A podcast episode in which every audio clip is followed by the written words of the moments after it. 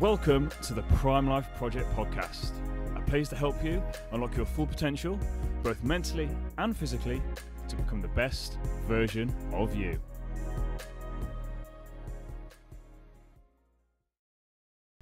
Welcome back to an episode of the Prime Life Project podcast. I'm your host, Daniel James, and today I'm absolutely delighted to welcome the guest, which is Kathy Bowers.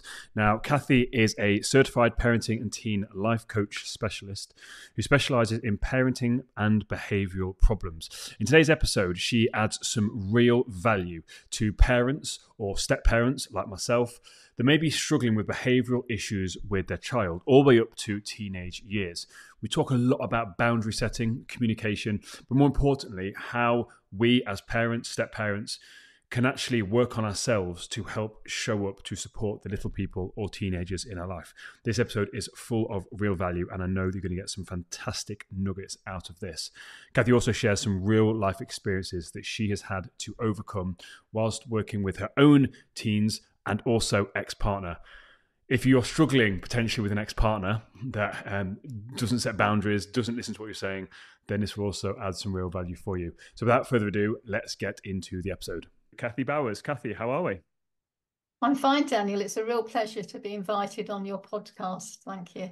No, I'm looking forward to chatting with you today. And we spoke a bit off air that I've had people talk about parenting before, However, I was not involved in a little person's life at the time. So now that I am involved in a little person's life, this is going to be a very different kind of conversation for me because I've got some actual practical experience in this. But before we dive into that, can you just sort of take my audience back into what got you interested in becoming a parental coach? What was the trajectory of that happening? Right. I started off when I was 16 as a nursery nurse working in all different settings where children went, you know, schools, infant school to nurseries, play schools and so on.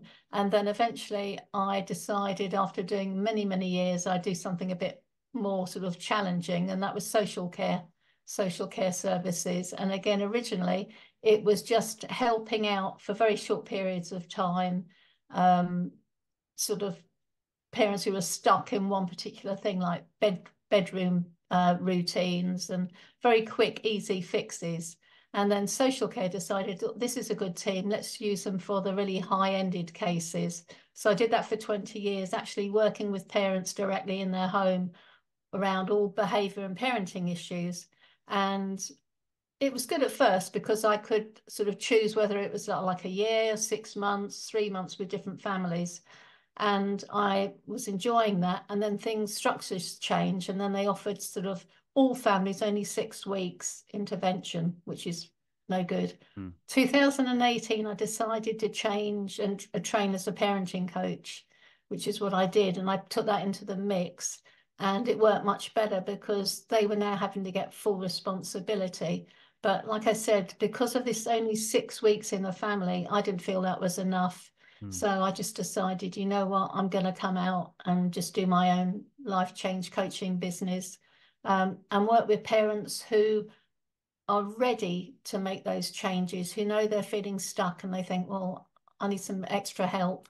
And just to improve the relationship and the communication with families, which is obviously the crux of how everything fun- functions. So, were you going in originally to work with the children and then the parents were involved? And then you kind of realized that the parents needed to be worked on first. Is that kind of how the whole thing worked?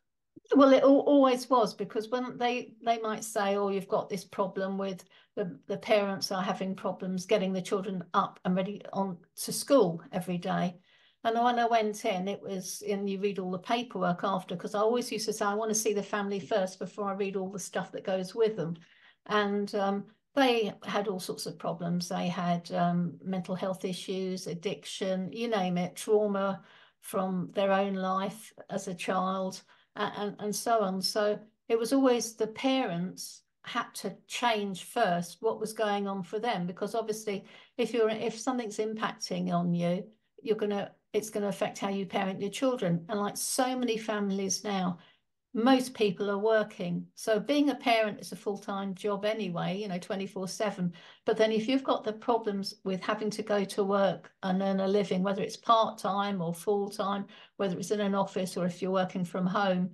the pressures you have just for that can impact you, especially if, I mean, I don't know many people who actually say, I go to work and I really love my job, I really enjoy it. No, we go to work because we need to put that funding, you know, to pay for a roof over our head, put food on the table, etc., etc., etc. And if you're lucky enough to go on holiday, you know, mm. so, but you've got, I mean, I had it in my um, area of work.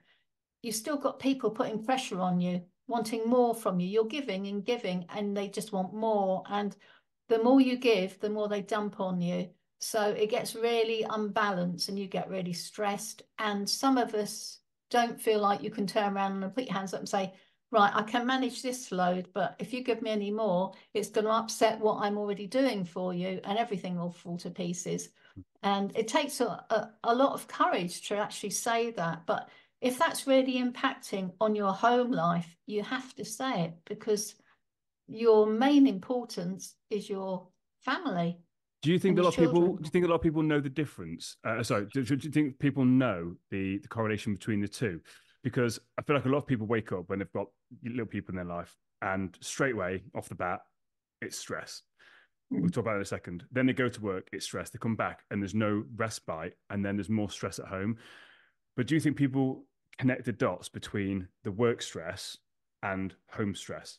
Because obviously, I don't think so. Yeah, no, yeah. I don't think so. Because I think once you're stressed, once you've reached that level of stress, I mean, stress is good, like we all know, if it's for a short period of time. If you're being told, right, it's going to be really um, hard work for the next two weeks before you get this project out, you're you're planned for it, and you think, okay, I'll put all my energy in and it'll work. But when you get this type of stress, which is being put on you all the time, it goes beyond that. It's just stress that you can't control. This is the stress that's the killer. This is the stress that gives you mental health breakdowns. It gives you heart attacks. It gives you all sorts of difficulties. And when we're in that form of stress, we haven't got clarity. We're not thinking, why is this happening to me? You might be saying, oh, I'm exhausted. I've got a lot of work at home, you know, coming from work, all this uh, demand. But you don't, as you said, put it together and say, this, how I am is impacting on how I raise my kids and causing the problems. Because you're so stressed, you can't, you haven't got that clear thinking in your head. You haven't got that space. Mm. So what does that conversation look like then? Because from my experience, being in and around a little person, as I said, and then that then opened me up opening me up to other parents you know when you go to kids parties and mm-hmm. stuff.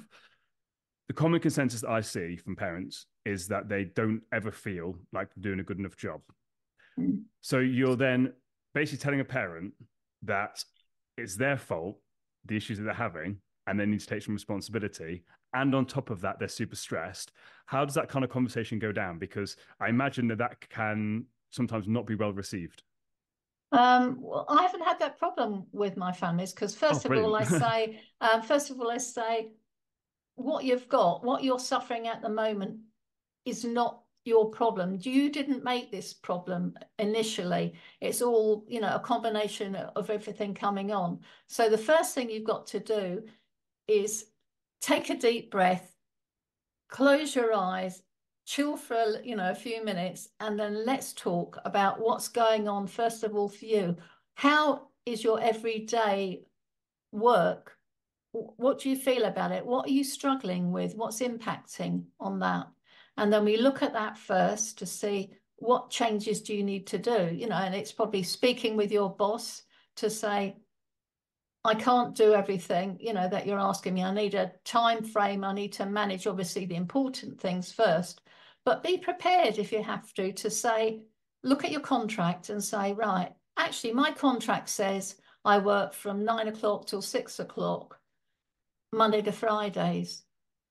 So that's my time scale. It doesn't mean if I'm bringing work home, that's not part of my contract. So that's telling you that I can't manage it because I've got too much stuff going on. And plus the fact I don't work weekends. So again, I shouldn't be bringing work home. And therefore, we need to have a conversation to how you can support me as my manager, because managers are there to support the staff and make things run better for the staff. They're not there to be managers for themselves to make loads of money and things. That's that's not what managers do. So you have to say, right, So therefore, what can you do to help support me to be able to manage my workload mm. so that it's within my time frame of my contract? Mm, I like that. So, it's almost like it's almost like I say to people, it's like what's happened isn't your fault, but moving yeah. forward, then is your responsibility. So you, uh, I imagine you almost like shine the light on the problem. Mm. So then they're like, oh, yeah, actually, this this is causing all this, and then they can do something about it. Because I said you don't know what you don't know. So just that actual act of highlighting all these issues you're having with your child are actually coming from this. I imagine that it can almost be a relief sometimes then because oh yes, definitely realizing they can do something about it. And you have at work, you have supervision, you have appraisals. So these are times when you talk to your, you know, manager and you sort of say, right, we're talking this through, we're talking the next appraisals or what's expected of us. And you give your input, you're meant to give your input. So if you say, well, I can see this, but I don't actually agree with what you're asking me. It's it's too it's much more complex than this this work you're giving me. You know, the time frame can't be met in the time frame you're giving me before you throw other stuff at me. This needs to be, take a month, you know, a month rather than two weeks. So you have to have that. And you have to have a good relationship with your manager. And if you find your manager is bullying you, you've got all right to go further up, you know, the next level if if this person is not supporting you because that's what managers do. Mm. find people get quite scared of having those conversations though because obviously within a again we're assuming it's, it's just corporate sort of environment. When people mm. kind of get afraid of having those conversations with the managers? Uh, do you kind of help people navigate those difficult conversations and working on the communication? Because i feel communication is something people struggle with in the first place. Yes. Um, I don't really, but the thing is, what what most people, they should be able to join a union that supports them and they can have a word with their union and the union rep can come in with them if they feel the need to support them in that way. Mm. Okay, perfect. So I, am in a corporate environment. So yeah. Get, kind of, no, no. I, always, I always put myself in the shoes of people listening to this thinking, that sounds well and good, but how do I go about doing this? So that's a great yeah. bit of advice there. So when it comes to the parenting side of things, because again, I, I want to give the, the audience some real usable, practical things they can do if they are sort of struggling. Um, mm-hmm. I feel communication between parent and young person is a is a big thing because they kind of want to talk to their again obviously depending on the age like the, the, the person they're almost like a young adult when sometimes yes. they're not. So how can parents work on the communication between themselves and the little person in their life? Because it's got to start somewhere. So where where how do you about how do you go about changing that communication Right. The, the first thing is making sure you're available. When you get home, you have that availability to be with your children. So they are the number one priority in your life, that your focus. So that's what you need to do. And then depending on your children's age groups, you know, if if and also how often you spend time, if you're doing part-time work, if you're working from home or whatever, um, you have to look at times that you'll be able to give each of your children, even if it's 15 minutes to start off with, of quality time with you with them. So it could be, for example, a young young child. If you're doing bath, bath routines, you have to make sure you're consistent. So you have a regular bath routine with them. But it's not just, I'll put you in the bath, dip, dip, dip, wash and take you out. It's I put you in the bath and we'll have play with you. You know, we'll give you structure so you can enjoy your play in the bath. We can communicate. So it starts to be fun. It opens up. That's one of the things you can do. Or the other one, a simple one, if you're struggling at first with routines and finding a space, bedtime. Take it so that you go to bed with them, you sit on the bed with them, you read them a nice story, you have quality time enjoying that story Again, it's not rushed. It's a specific time that they know mum or dad are going to come and give me that every night. So again, it's another time of building that relationship. Or another one is playing with them, making a specific time in the afternoon or early part of the evening where you'll say, let's have a game together. Could be a simple board game, snakes and ladders, chess, whatever you want to do with them and they want to do. Um, again, it's it's having that time so they know specifically that's the time you'll be giving to them. So depending on your children's age, you can set that. Like if you've got a young one who's going to go to bed early, then you deal with that. You give them 15 minutes or whatever time, as I've mentioned. An older one, you know, can go will go to bed later, and one's already asleep. So therefore, you can now find some quality time for them. A teenager, when all the others are in bed, the younger ones are in bed, that's the time for your teens because teens are up till at least 10 o'clock at mm. night. So again, that's quality time. You can say to them, okay, what time in the evening when we've put this lot shall we have together? Just to sound out how things have been going for you in the day. What do you feel like doing on the weekend? Is there anything that's got your attention for a hobby and interest? You know so you start opening up with them. So again they know that they can come and talk to you at that time specifically when you're available and you can listen to if they've got any anxieties or just want to you know mess around and have a laugh with you. Mm. and then if you can on the weekend do something with everyone as a family unit. And again at the end end of the uh, in, during the week in the evening do something that everyone can join in with. You know again if, if ball games are great or even like food time, like having food time together, like having a present. Food time is, food. is is important, but lots of families haven't got into this routine, which is a shame. They have to break it now because what happens is older kids take their meals to their bedroom to watch whatever they want on the TV. Everyone's doing different things. So the focus now is to say, okay, let's all have our breakfast, all our meals round the family table together. And our phones are put off you know, on silent or vibrate. We don't have them at the table. And this is a time for us to enjoy each other's company, talk freely, just make make quality time. And it's not rushed. I mean, even in, in the morning when you're having breakfast, some mums say, Oh, I don't want to have anything, you know, I leave them to it. No, it doesn't matter. So you sit and have a piece of toast and a coffee with your kids, or even a coffee with your kids, but sit there with them. You're mm. teaching them how to respond to each other, how to communicate. You're also teaching them good table manners, which are vital for when you've got jobs and you might be going out with, you know, someone from work. You want to be able to know how to hold your cutlery and things like that, and that you don't speak with your mouth full of food.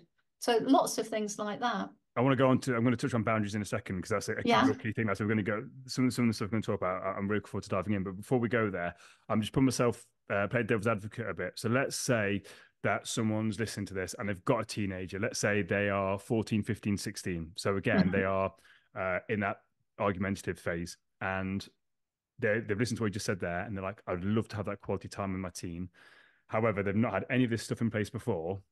I imagine that if you're going to talk to a teenage boy or the, your daughter and say i'd love to spend 15 to 20 minutes to talk to you about x y and z they're going to turn around and tell you to f off so how would you go about approaching that if you've never kind of had that conversation? Because especially as a teenager that hasn't ever had that kind of connection, mm-hmm. conversation, that emotional side of things, for you to then go in and be like, oh, I'd love to spend time with you to have a chat, that's probably going to freak the teen out. So how would you kind of drip feed that into conversation so that it, you don't it's not met with resistance?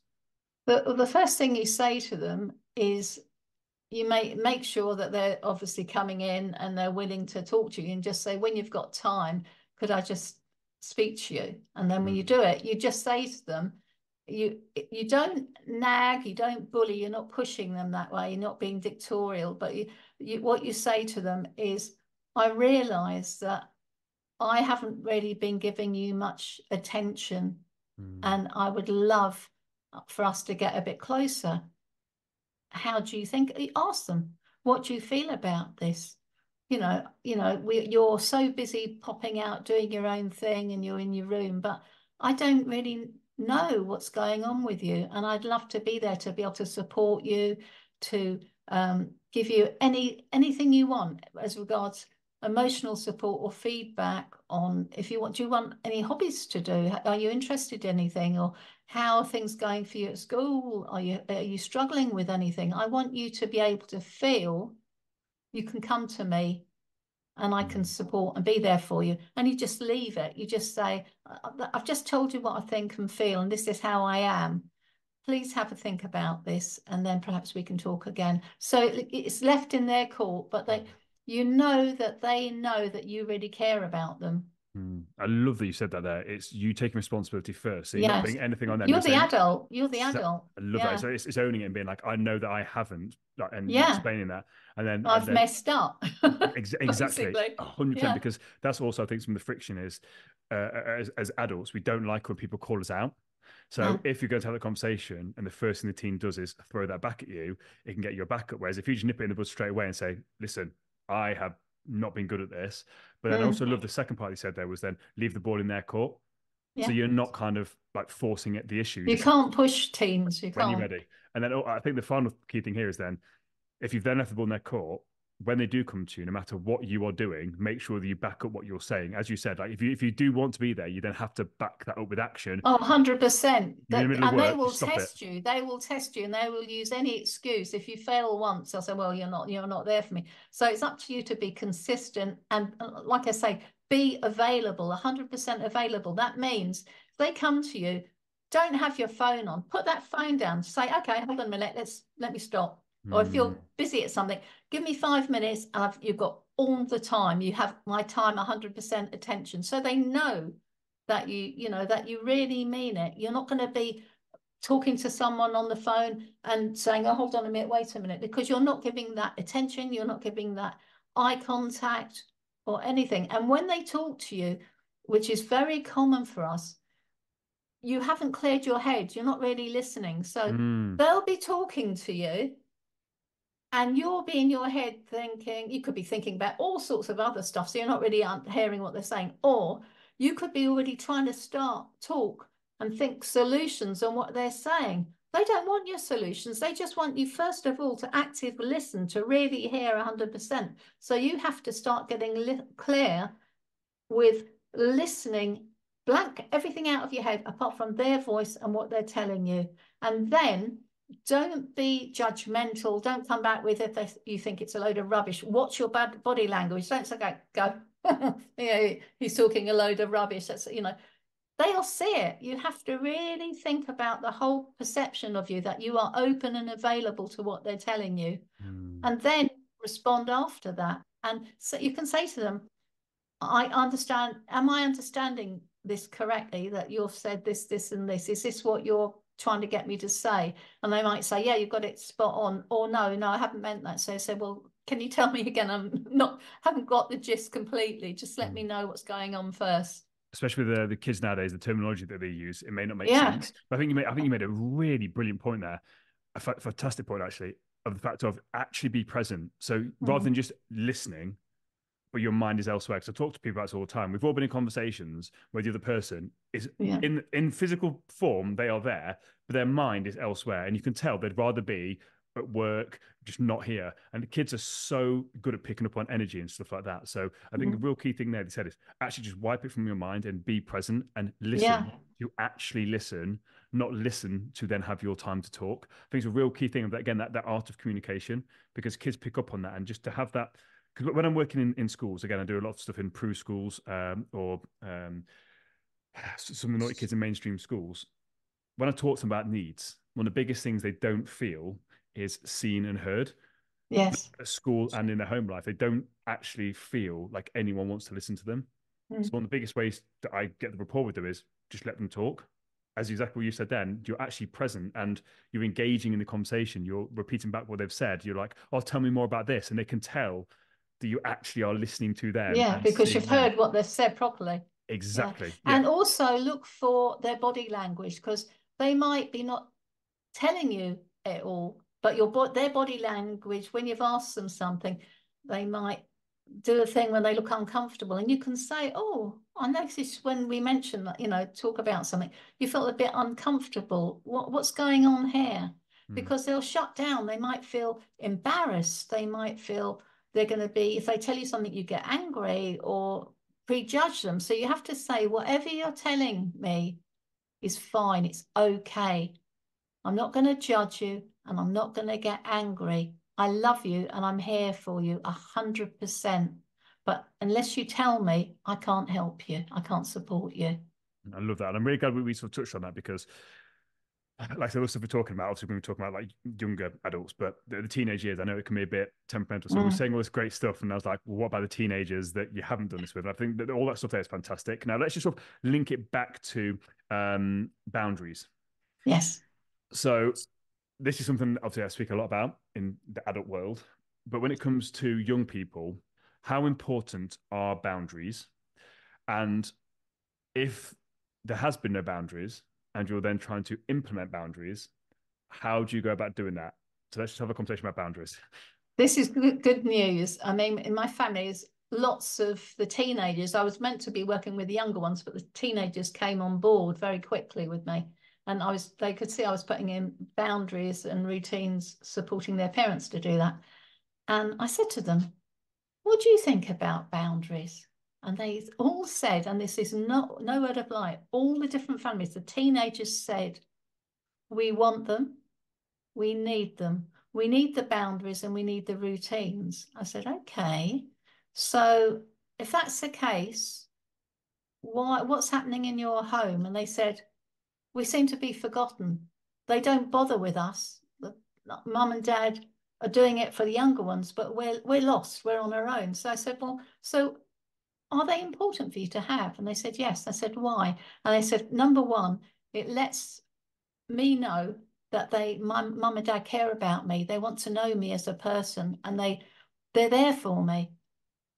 So it was very, you know, even the parents went, well, I didn't know that. Mm. And he said, it gives me security.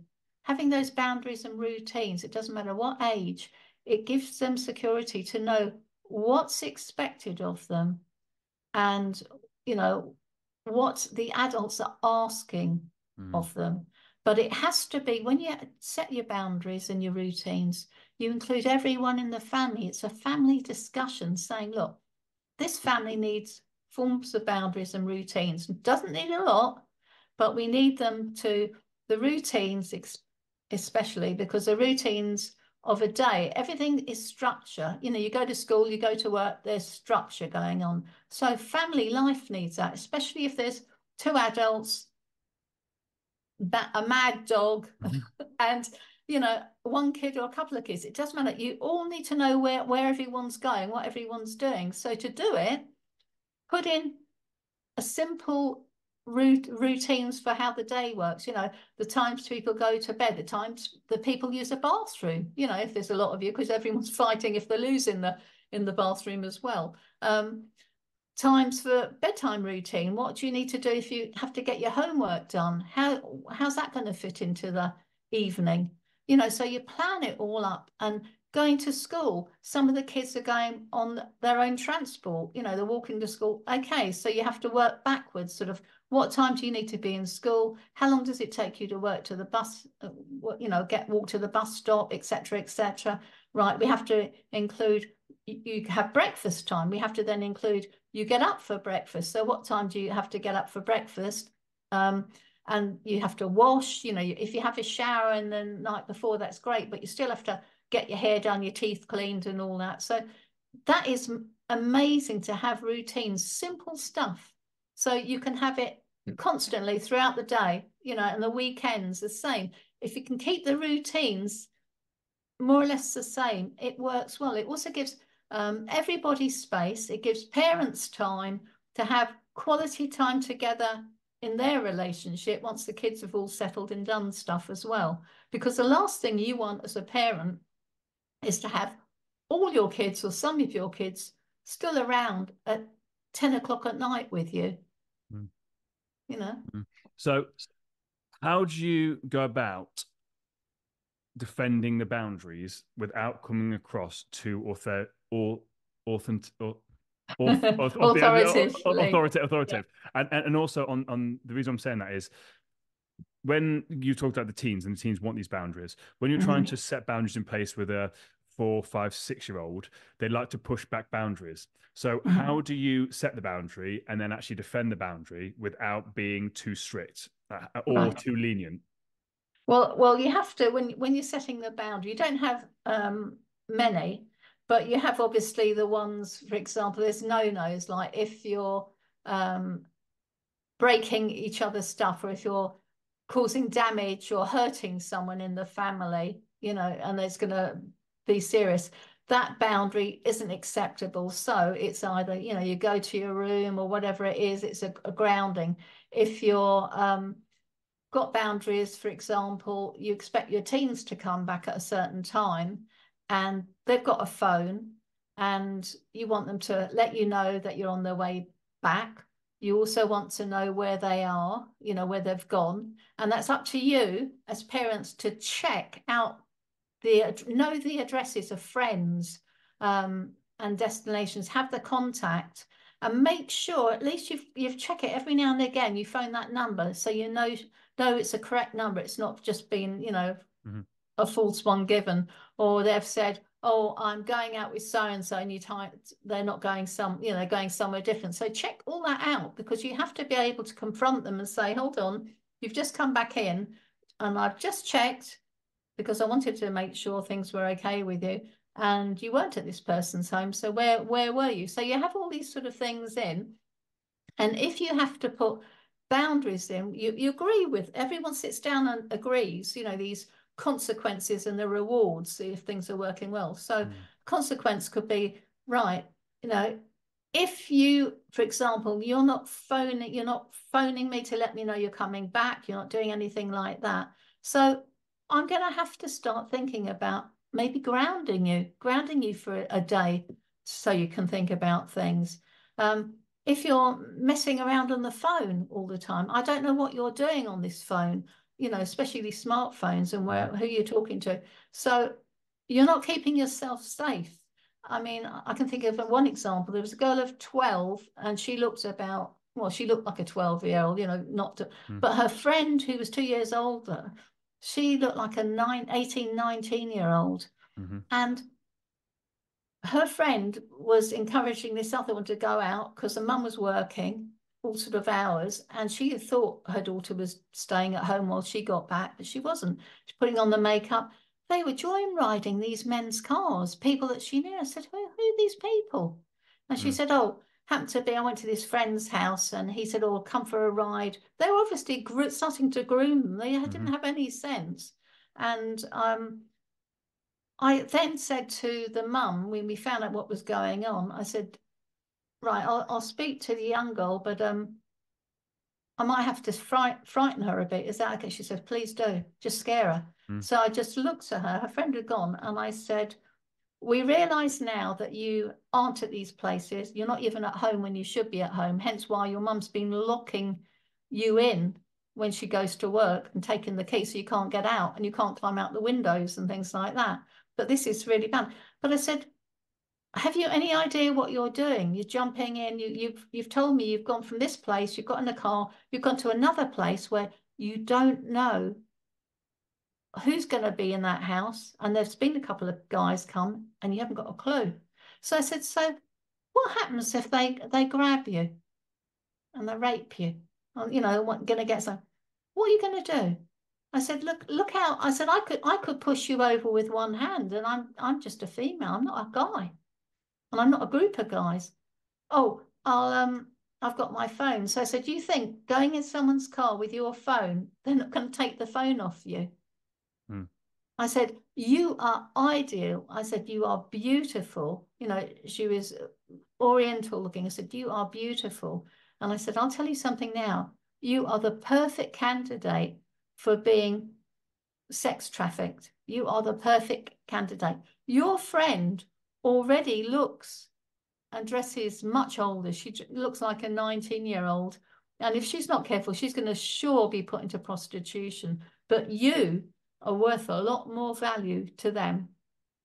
Mm. And she just sort of looked and she was really scared. And I said, and if no one knows where you're going and they take your phone away, who's going to come to your rescue?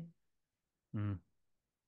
And you could see it ticking. And I said, Well, I'm going off. You can have a conversation with your mum. And things really changed after that because mum said, Right, I'm having these boundaries now, and I'm taking that phone away from you, but I'm giving you like an ordinary cheap phone, you know, like a Nokia thing, that you can phone me and I can phone you and you can text, and that's it. Mm. You're not having any of this luxury anymore. I think the thing with this as well, like people listening to this that may think that's an extreme example that you're giving there. Some of the schools that I go into, it's one of the, the main things that's mm. spoken mm. about is these young girls that are vulnerable Yeah. being sex trafficked is one of the biggest things that's spoken about. Yeah. Um, so again, just in case people thinking, oh, that doesn't happen, like it, it genuinely is such a massive, massive thing.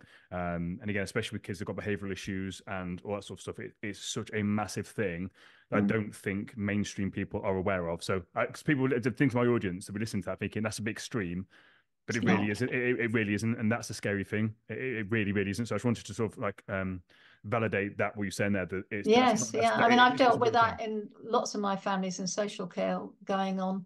So, so then a parent, so a parent listening to that right now is instantly thinking, "Oh my god, I don't want that for my daughter." Or again, let's go down the other route of, of the drugs or with, with the boy, yeah, or the Yeah. drugs with the son as well. Yeah. How, how do we go about um, being a good parent that's responsible without being overbearing, without wrapping them in cotton wool? How do we go about that from obviously the early years up until? Because you mentioned some great stuff already about the communication, having that safe space, Yes. etc. But how do we really go about creating that kind of nurturing environment where um, we're, we're protecting the, these young people as much as possible without being too like rigid and Yeah, they, they call they. I mean, it's a new term. I haven't been using it, but I heard people saying the helicopter parent, which is when parents do everything for their children, yes, and then after a while they say to their children, "Go on, get on with it," and the kids go, "Get on with what?" Because you haven't allowed them to test the waters. You haven't allowed them to try things and realize that didn't work for me, or I failed in that. And you know, they have to learn they have to with you have your support they have your backing when they're trying new things when they're exploring when they're making uh, friendships you know you've got to be there to allow them to do that to encourage them to do that and you don't necessarily pick them up when they fall over say right that didn't work out for you but you're okay so hmm. what are you going to do differently you know, or you've you've got yourself in a bit of sticky water and you're encouraging them to talk to you anyway. So you can say, you got yourself in a bit of sticky water there. You've realized you're going in, getting into a wrong crowd and you feel uncomfortable, but you don't know what to do. So I said, the only thing you can do is just not mix with them, is to back off, not to get involved with them. You know, we'll get you into a uh, do a hobby or I'll come and collect you earlier or, or whatever so that you're not meeting them and we'll inform the school what's going on as well. So we have to keep you safe Mm. at all times. We have to keep you safe, but you're allowing them, they have to be able to develop and to grow. And as they got teenage, you know, teenagers, they will make mistakes. We've made mistakes, but as parents, we suddenly think because we're older, I can see they're going to make this mistake. Mhm. But they have to learn that things don't always work out and they have to learn to manage that situation as best they can. But you're obviously aware as well that you don't want them to get in hot water and you're there to step in if need be. Mm. I think you- you've raised a really good point here because one of the schools I went into that stood out for me last year, I did a whole year group assembly, I think it was year 10s and 11s. And one of the kids afterwards in the Q&A put his hand up and said, do you think we are the snowflake generation? And I turned around and said, yes, but it's not your fault. And my, my reasoning behind that is kind of what you mentioned is you've got parents now that are very well aware of the mistakes that they've made and how their mm. parents didn't necessarily give them the love and emotional support that they wanted. So now what you've got is parents wrapping the kids so much in cotton wool that they're not actually being exposed to real life. And I feel Yeah, that it to be- suffocates. Yes, Yeah. there has to be a real delicate balance of you letting the children make their own mistakes without Mm. it going to the extreme, but then also not robbing them of that experience that they need to actually build resilience because life isn't fair. Things are going to No. happen, and you kind of want them to do that. So, did you find that with any of the parents you've worked with, have you sort of noticed a bit of almost like a generational shift that some of these kids now are wrapped a bit too much in cotton wool? Or Yeah, I've had both. I've had both scenarios overprotected and then ones that haven't got any involvement with their parents. You know, the parents just say, Oh, get on with it, you'll find you'll find your feet sometime, but not thinking about protecting them from certain danger, you know, Any, any no no danger, no guidance, yeah, nothing, no guidance, yeah, yeah. No, dra- but so it's really worrying. And the thing is, it's what amazes me when I think of my school day when you used to do sports, we had competitive sports, you know. But oh, in something when my kids went to school, oh, we, we don't do anything competitive now. Hmm. Why? Yeah. You know? Life You is know, competitive. uh, and um, oh, we, we're protecting them safety. What do you mean safety? Oh, that we don't want them climbing that tree or climbing that bit of apparatus. We've taken the climbing ropes out of the way because they could fall and hurt themselves. so I just think, what? What's this? What hurdles? You know? Oh, we don't we don't have hurdles in our school. Why not? It's part of sports. No, because they can fall and twist ankle. I said, yeah, we all did, and and hockey as well. We used to get the hockey sticks and they used to whack you, you know. But then mm. it's like protecting them. No, we try and think of sports and those sports that aren't, you know, literally. If you play football, look how you get kicked in the face with a ball or, or whatever. But they, it's just ridiculous how they're trying to mollycoddle everything and spoil things. I mean, mm it's fun. I used to love climbing trees. I used to love jumping off walls into orchards and mm. you know, okay, sometimes I remember jumping off an orchard wall and landing, I had shorts on and I was about 11. We were going into um, an orchard of trees because they're all over and I could see the pears and the apples. So I jumped off first. I was with my, my brother, who's my twin, and my neighbour, two boys and myself. And I jumped off and I landed straight into a whole bed of stinging nettles. And mm-hmm. they'd watch me go. And then they thought, oh, shoot, no, that's no good. So they climbed down the tree. But originally we were all going to jump off. But when they saw I was stung badly, they, they climbed down the tree. But I didn't regret it. I thought, oh, it was a bit, you know, it was very. You, you learned a lesson. You learned a lesson. What I learned a lesson, and we also got the pears and the apples as well, and they were worth getting. Mm. so. Uh, so, so, I just want to kind of take a, a, bit of a direction back from where I went to. I want to, because again, um, I, have always got things popping in my head, but I want to take it back to when we talk about boundaries. Mm-hmm because nowadays there's a lot of um, parents are separated. So you've yes. got so again, I want to kind of take it back to like age groups when um, again the development's quite important. So let's say the ages of three to seven. Yes.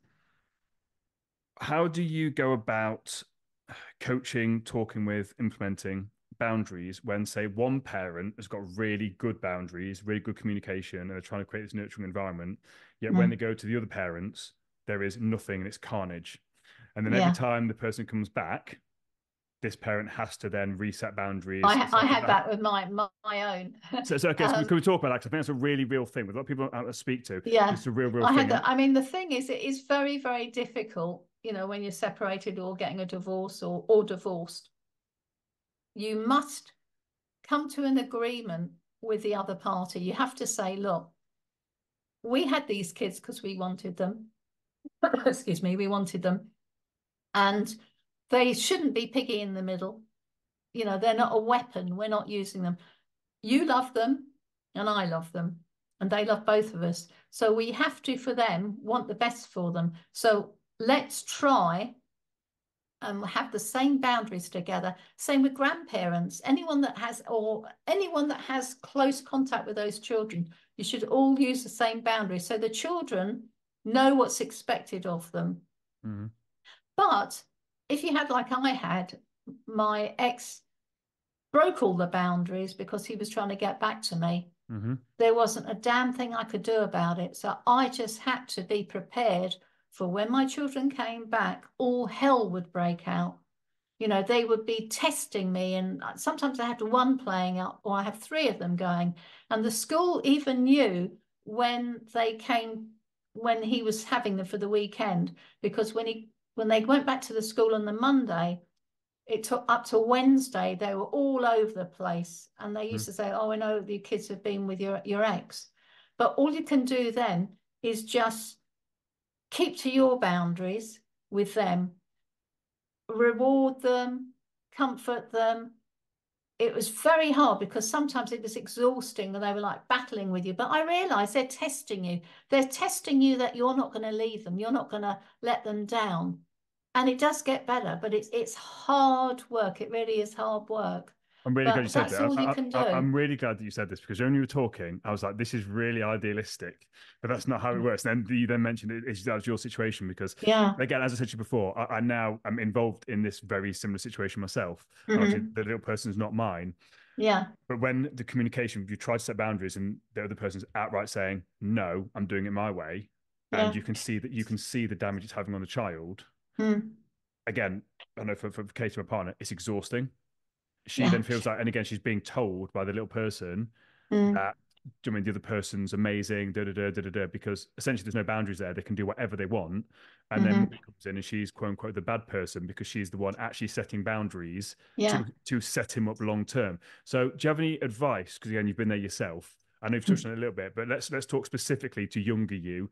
Let's talk specifically to either the the the, the mum or the dad, because it does work both ways, that gets this child or children back. The children are being ridiculously naughty. They're pushing, they're testing, they're doing all this stuff. They're mm. saying they prefer the other parent. You, as the parent, are going to be heartbroken by that. Yeah. How do we go about navigating that? Because that is a real turbulent thing. Like I know there's no right or wrong way to. I know it's no.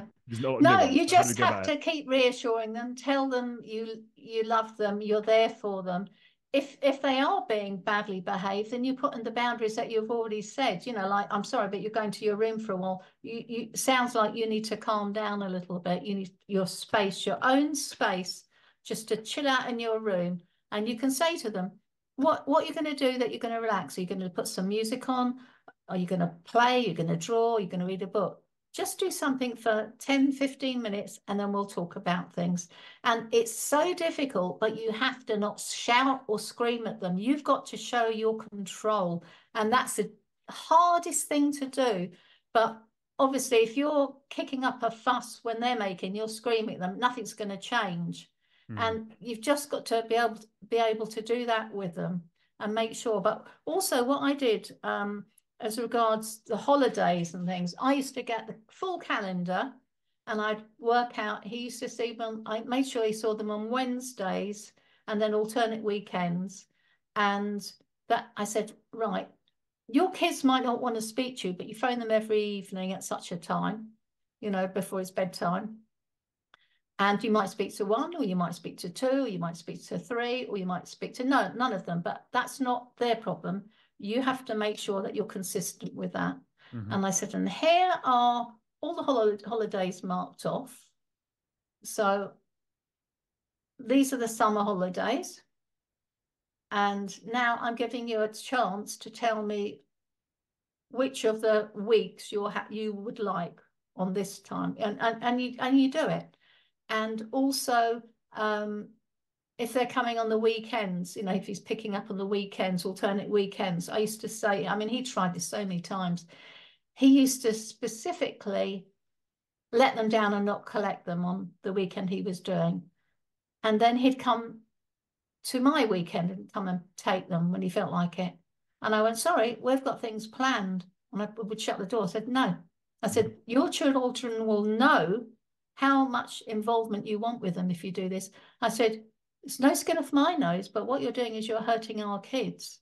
So he suddenly realized he couldn't get at me or mess my weekends up with them, which he was trying to stir everything up.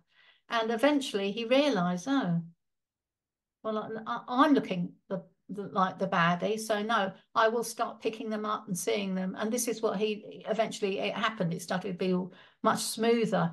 But I hmm. had to really dig my heels in and say, this ain't happening. Yeah, I love that. I, I, so there's a few things again I want to sort of unpick here, but the one question I've got to ask for any parent out there that is struggling with this, obviously, I know we spoke uh, off air that your yes. children are now older. Uh, yeah, adults. What what age does it get better?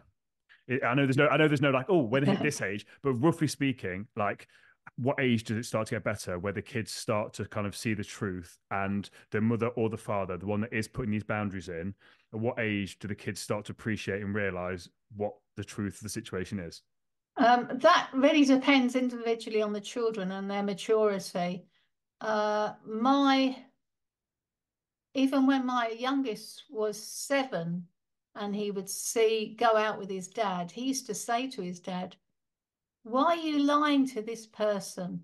Hmm. um, you ha- you don't you don't do this, you don't do that. Why are you lying? You know, things, mm. sort of things like that. And they got to know very quickly what their dad was like. I mean, even, my youngest again said, which really hurt, but I felt so sorry for him. It was like, I don't really like this person. I know I need a daddy and I know he's my daddy, but I don't like what my daddy is because when he changed, he changed. He was a con man. He changed 100% for me, which was great because I could get over him. but he changed also for his children. Mhm. So he wasn't what we all thought he was. But the kids now saw this person who was a their dad, looked like their dad, and they knew was his dad, but this person had acted completely differently. And Mm. that was so hard. And that took a long time. They now as adults they've got sort of respect for him, but they didn't really have it. They it, it, it grew, they mellowed, and as they got older, they they got comfortable within our family, you know, my household. Um, they knew. I mean, I, I was with someone for 20 years, but he never moved in because I, I protected my kids. I thought, no, you're 1st So they were there. So it was just me and my kids and our pets. And they had that security around knowing I can come into mum's house. These are the rules. This is what's going on. And they, that helped. I Mm. suppose as they got older and older, they transitioned to feel more comfortable.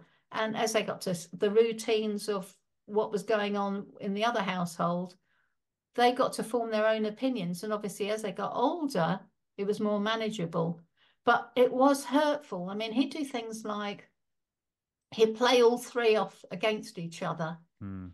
and he'd say, Oh, my little one came back and he was in tears. I said, What's going on? And he said, Daddy didn't even buy me an ice cream. It was really hot summer. Um, Daddy didn't even buy me an ice cream or get me a drink when we were out because he said that I was too much like you. Mm. And I said, So what happened? And he said, The other two, he paid money. He went up, they went up in an air, um, a helicopter, helicopter rides, Mm. you know. And he said, But I wasn't allowed to go up. I w- I didn't do any. And this is what he was doing. He was playing them off all the time. Mhm. And it was so cruel. So how so how do you? I'm really glad I'm having this conversation with you, by the way, because I've said it's uh, as, as, as I said to you before, it's like it's um, I'm a lot more involved in this conversation had I uh, now had I actually not had someone in my, uh, my life, a little person in my life. Because in that situation when the, the little person, because again, there's people listening to this, they're like, I can completely relate. Like the kids Yeah. are starting to see their mum or their dad how they really are. Mm. My opinion on this is that you never badmouth the parent. No. Now, but if if little your little child comes to you and says, "My daddy's a liar," hmm how do you respond when your child has literally told you what this other person is without bad badmouthing them? How do you go about that? Do you say, Well- "No, no, he's not"? Uh, yes, he is. Like, like how how do you navigate that? Because I imagine there's a lot of parents that are conflicted with. Oh, you're starting to see the truth, and they want to say, "Yes, he Mm. absolutely is." You're finally seeing him for, but again, you don't want to. You don't you don't involve your children to into adult conversations and things. But if they come back and uh, he's you know he said, "Oh, Daddy so and so did like," I and I would just say, "I'm sorry you had to see that." I wouldn't say anything else. I just Oh, say, "I'm love that. sorry, I'm sorry you had to see that." Because what he used to do was he'd say all sorts of things. He'd say things to them like, "Well, your your mum's just as bad as me." Hmm. because she's got a boyfriend and they turned around and they said yeah but she had a boyfriend after you weren't living with us. Hmm. because he was messing around left right and center.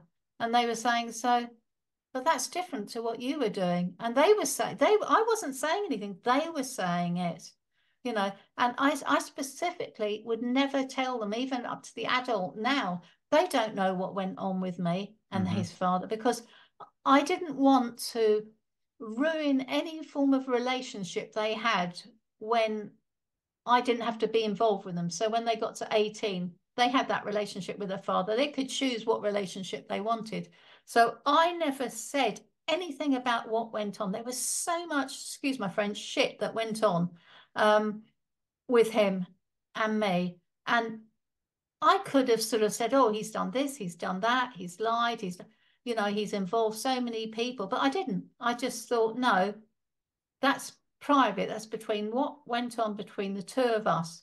If he wants to say stuff, I'm sorry that he's saying stuff and, and pulling you into this horrible adult world that you shouldn't be privy to because you are kids. Mhm. But I wasn't going to repeat that, Mm. you know, and damage them further. Mm, I, I think it's really important there of like just sticking to your guns, sticking to your boundaries. And Yeah. uh, like I've always said, they'll find out the truth eventually. It doesn't need to yeah. from. It the only thing I used to say was the only thing I want to know about is when you are spending time with your dad, if he's doing anything that hurts you or harms you, yeah. or really upsets you, you tell me immediately because I have to speak to your father about this. Mm, love that. Um, final thing on this because I don't spend too much time here. I want to link, link something else.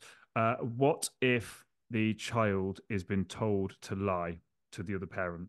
How do you go about broaching that subject? Well, would the other parent know that the child's been told to lie? Uh, yes. Yeah, so if the child comes back and says, "This happened, but I'm told not to tell you," not, oh, right. in, not, not like a, a, a, like this. For example, uh, think of bedtime routines. So, for example, yeah. Uh, this is a hypothetical situation that definitely hasn't happened. That um, someone the, the boundary at one house is the kid has their own bed, got a great bedtime routine. When they go to the parent's house, they sleep in bed with the other parent. The boundary mm-hmm. has been set between two parents that he's got to stay in his own bed. Mm-hmm. When it comes to the final day of the three days, the other parent puts them in their own bed so that when they go back and is asked, whose bed did he stay in? He will say, oh, I slept in my bed, when actually the facts aren't the facts. I mean, and it, it, it, it there's other things where we told, oh, you can't tell mummy this. So how yeah. do you kind of navigate that? Where you will have to have a, you will have to have a word with the other parent and actually say, this has come to my attention um, because he's you're he's very up he or she is very upset mm. and felt that had to share that with me mm. and so you have to please kindly not use them as weapons mm. with us and you have to make sure that they're not piggy in the middle hmm. and privy because you want the best for our children i want the best hmm. it's as simple as that but if it continues I will have to then consider maybe supervision visits. If you have to do it, you have mm. to stress. You know, I'll have to take some advice on this. Mm. Because you, because the thing for me is, is you don't want the child to get in a situation where they feel they can't tell the truth. No, because no. that then opens a very slippery slope for as exactly, you mentioned, exactly. stuff happening. So yeah, I'm, I'm really glad we touched on that. Now, I want to sort of take this in a different direction. um, what's your view on screen time? So obviously, we talk about playing and stuff with, with kids yeah. and leaving them to their own devices, and it's very easy to give the child now here's your iPad, here's your your, your, yeah. Netflix that's un, like only kids channels. Sit them down, let them do what they do. It's like easy parenting. What's yeah. your views on it? Is it good? Is it bad? Is it the place for it? How is the rules? I, I, I think there should be restrictions because the thing is, I mean, it, it's difficult because I, I'm I'm a grand, you know, nan now, and I see this at the moment, but I have to bite my lip with it um, because they, lots of children, lots of babies even, are given um, screens to view and they can have the ones on on the phone or a little iPad or the television and they have it on 24 7 i mean years ago everyone used to put the tv on. It was like the tv was babysitting the kids because the yeah. parents weren't bothered. No what you what you're meant to do really is have specific times so if there's a loads of kids programs some of them are a load of rubbish you've got to vet them oh, yourself yeah, you know oh god some are and, absolutely yeah and you think they're not learning anything here but have a specific time when they can sit down. I used to do this in the nursery. The kids were playing, and then they know that they come up at certain time. I can't even remember the name of the things we used to see. Um, would sit down and watch this particular thing for maybe half an hour. I think it was more. Then it would go off. But if your child at home isn't sitting down, isn't looking, but is all wandering around the place, and turn that TV off, turn the, the program off because they're not being engaged fully, you know, with what you want them to see. So you have to, it's like anything, any forms of play time, you have quiet time, you have reading time, you have um, constructive time. Put the television on for them to watch at a certain specific time if it's a favorite thing they want and you sit down with them so you both of you are watching it mm. and as regards the older kids again, television, laptops, computers, they have to be restricted. Mobile phones, smartphones have to be restricted. So You don't want them 24 7 on. You don't have them on when you're sitting around having your meals. You don't have them on straight away when everyone's getting ready for school in the morning because it's going to restrict. When everyone's done everything they should do, you know, they've dressed, they're fed, they're ready to get out to school. And maybe you're, you're taking them in the car and your older ones are going by bus, then let them have that time. So it's calm. But you have to really consider you don't want hours and hours of screening. You don't want them watching it just before it's bedtime because your brain is. I mean, I, have done this so many times. I've done mm-hmm. Netflix channels and I've watched so much. I think, why have I done this? Mm-hmm. And then I go to bed and I can't sleep because my brain's going, you know. Mm-hmm. I think it's a real screen. key thing. Yeah, like one hour before bed. I even said to adults, one hour before bed, just restrict your, your TV. Yeah, all of us do it. It's not healthy. Uh, random question. I don't know if you're qualified to answer this. I'm very curious on your opinion. Would you say that nowadays with the kids having all this access on Netflix and they can change whatever. Because like you said, back in the day, you had to wait mm. for the mm. TV program to come on, and if you missed yeah. it, you kind, of, you kind of missed it. Nowadays, they can click on whatever they want to. Do you see a correlation between the engagement with screen time and a problem with kids and attention? Now, there seems to be a lot of kids nowadays that have like been diagnosed with attention deficit disorder, blah blah blah blah blah. Is it because there's just so much stimulus that's going on that they haven't ever really been taught to be engaged and pay attention to one specific thing. It's like a this instant culture where yeah, I, I think what they do is they do all this channel hopping, don't they? Yeah. They haven't learned that that's why it's so important for you to, as parents, do things with them, get them into sports, get them into hobbies of interest, of concentration. Do board games with them when they're really young because they have to sit and they have to wait their turn and they have to learn to do this game, how it works, and understand. So you do it from a really young age. You're because obviously when they they're little, their concentration span is probably about ten minutes, and you just build it up. Mm-hmm. And that's all you're doing is building up this concentration span. But if you don't show them and offer the guidance, you're not going to have a teenager that knows what's going on. I mean, my daughter was a terrible flitter. I'd have a conversation and she'd be flitting all over the place. And I'd think, hold on, we're talking about this. Now she's talking about, and she was bouncing, and that was to do with screens. Mm-hmm. And I said, you're, you're, you're bouncing all over the place. And then she'd eventually get back to the conversation we're having. And I'm saying, I'm lost here. Mm-hmm. Because I've just got distracted. You've distracted me because I've been trying to follow all these. I, I, again, I'm glad I went down that route because I think a lot of people struggle with that and not knowing so what mm. to do. Um, my final question here, then, because I'm again really cautious of your time, uh, and this has been amazing for me personally. Like, I've taken a lot. Thank you. This, I've enjoyed uh, it. Really, really taken a lot out of this.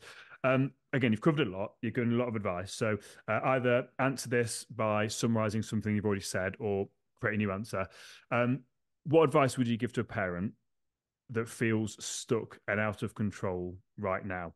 So depending on their, their, kids, the kids could be one, two, three, up to 16, 17, 18, but they're feeling lost. They're feeling that they're struggling to set boundaries, communicate. They just feel like they've lost their way with a child. Mm-hmm. What advice would you give to that parent?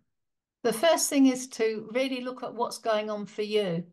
Make that change first to see why do you feel like this? You know are you suffering from depression? Are you suffering from work overload? What is actually happening? And then make a list it's quite good to write stuff down. Make a list and then see what's the thing that's jumping out at you that's really showing you. And then think about what you need to do. Do you need to ask for help? Is someone there in the family that can help you or do you need to get you know go out further um, talk to your gp or, or whatever it is? And then the next thing is to think about what you want for your home life with your family.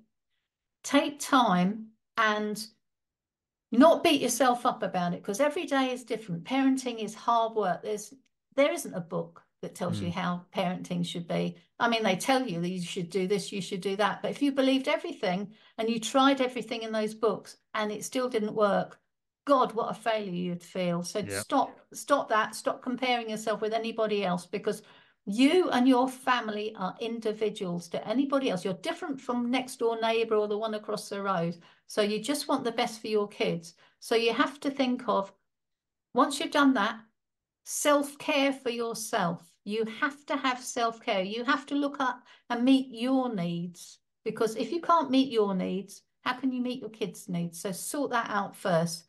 Then quality time again, not just for your kids, but quality time each day for you, because that gets your brain relaxed. It allows that vent of frustration to seep out and give you that mind space to give you more clarity to actually then look at what's going on for yourself with your family. Then make a list of what's going on with your other half, or if you're on your own, and think about the prioritize what's the, the first thing you want to sort out. And then get the family get the kids together and talk talk about it in a language that they understand and say right we have to make some changes here because i'm not feeling very happy and i don't think you're feeling very happy. It's a bit chaotic here. Let's make the family home happier Mm. And then you take it from there. You just slowly, slowly do one thing at a time and you'll notice the improvement. But unless you've done sorting out your issue for yourself first and your self help first, you can't start this bit. You have Mm. to look after you first because you have to be healthy and ready and, and active and available to make those changes. I'm so glad you said that because uh, a good friend of mine the other day sent me a message and we was having a conversation. I was kind of wondering where the conversation was going. And she turned around to me and says, So do you help parents then? And I said, No, I help the person. And Yeah. by helping the person, it will then help their kids, their partner, their work. It's you, you focus on when, when you work on yourself and figure out the struggles that you're going through and overcome that, it affects every single area of your life. So again, wh- whatever it is, is cause and effect. And what Mm. people don't realize is that the cause is always, nearly always, down to us. So once we start to change that and change how we show up, it then changes the response that we get back. So I noticed it again. Kate, when my mum is sharing this because I'm very open honest. Like when I first came into Theo's life, um, the mornings would be chaotic, Mm. and I basically said to her in a very polite manner, because obviously again I'm not his uh, his dad. A very polite manner kind of said, "I'm it's my observation here that you're very chaotic." And then when you're chaotic, it's causing him to be chaotic. And Yeah. you're saying stuff to him like, oh, he needs to hurry up. But he was just going at his own pace. You're the one that's actually late. And like, oh, I mm-hmm. didn't realize that. Because again, she wasn't aware of it. And then she No. then, morning routines completely changed. Everything's a lot calmer.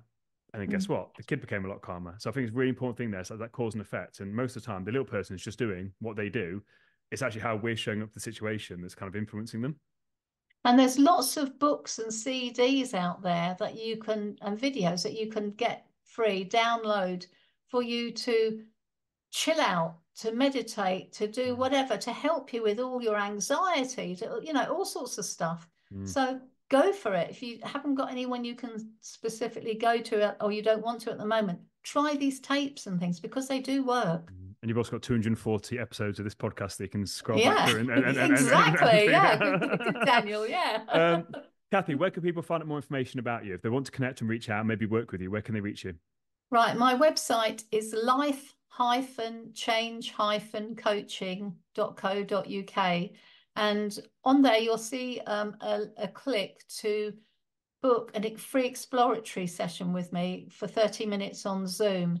And that's where you can tell me more about what's going on for you, find out how I coach and what I can offer you. And let's see if coaching's right for you. Sometimes it might not be, but most of the time it is. And if I can help and be of assistance, please please get in contact with me. Honestly, thank you very much for your time today. The, the value that you've added for me, like I said, specifically for me, I- it's really been helpful and eye opening. I know there's a lot of people listening to this who've taken some real value out of what you've said. So I just want to say thank you very much for taking the time and adding that value to my audience.